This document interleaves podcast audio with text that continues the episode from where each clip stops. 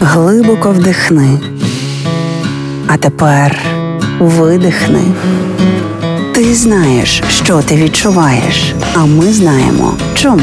Програма «Ємозок». Другий сезон. Поради від психологів, як не зламати мозок об війну. Проєкт створено за підтримки програми партнерства у галузі мас-медіа в Україні «ЮЕМПІПІ». Ми ніби і перебуваємо за сотні кілометрів від зони бойових дій у відносній безпеці і можемо жити звичним життям, але часто ми цього свідомо не робимо, бо відчуваємо провину за те, що саме зараз на фронті хтось ночує в окопах, ризикує життя заради нашого добробуту.